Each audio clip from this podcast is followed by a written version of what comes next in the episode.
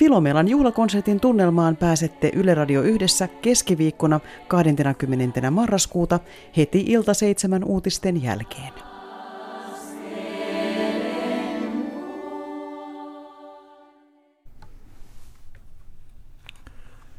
Tällä alkaneella viikolla Suomen alakoulut on haastettu viettämään lasten oikeuksien viikkoa. Keskiviikkona juhlitaan lapsen oikeuksien sopimuksen 30-vuotisjuhlia ja vietetään siis lapsen oikeuksien päivää.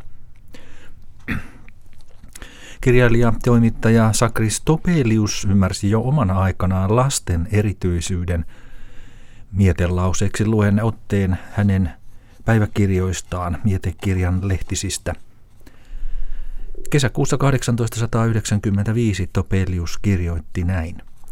Lapsi näkee maailman kokonaisena ja rikkomatonna.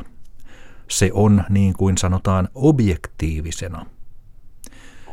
Täysikasvuisen mielessä olevaa juopaa luonnon ja hengen välillä ei ole tässä satumaailmassa. Leikkikalu elää ja on sitä, mitä se esittää. Eläin puhuu, metsä laulaa, kukka iloitsee ja suree. Kaikella luonnossa on elämänsä, äänensä, tunteensa ja tarkoituksensa.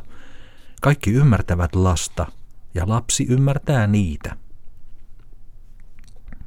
Ei ole hedellä, hedelmällisempää maata hyville ja huonoille siemenille kuin lapsen sydän. Sana itää, saatu vaikutus juurtuu, rakkaus tuottaa hedelmiä. Niin onnellinen aika, kun luulee olevansa kaikkea, uskoo kaikkea, kaikkea, tietää kaiken ja taitaa kaiken.